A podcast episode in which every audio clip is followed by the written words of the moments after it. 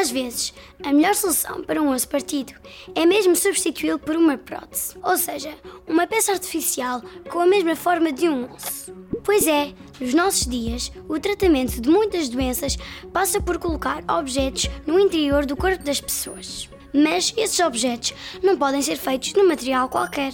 Não podem partir, enferrujar, libertar substâncias tóxicas, nem ser reconhecidos pelas defesas do nosso organismo como invasores, porque seriam rejeitados.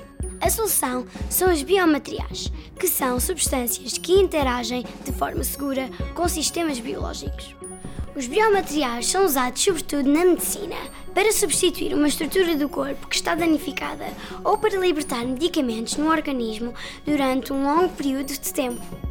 Por exemplo, algumas pessoas têm doenças que fazem com que o seu coração não bata ao ritmo certinho, o que pode levar à morte. Podemos tratar este problema colocando um aparelho com uma pilha que dá choques ao coração, para que este se contraia ao ritmo normal. Estes aparelhos chamam-se pacemakers e só são possíveis graças aos biomateriais.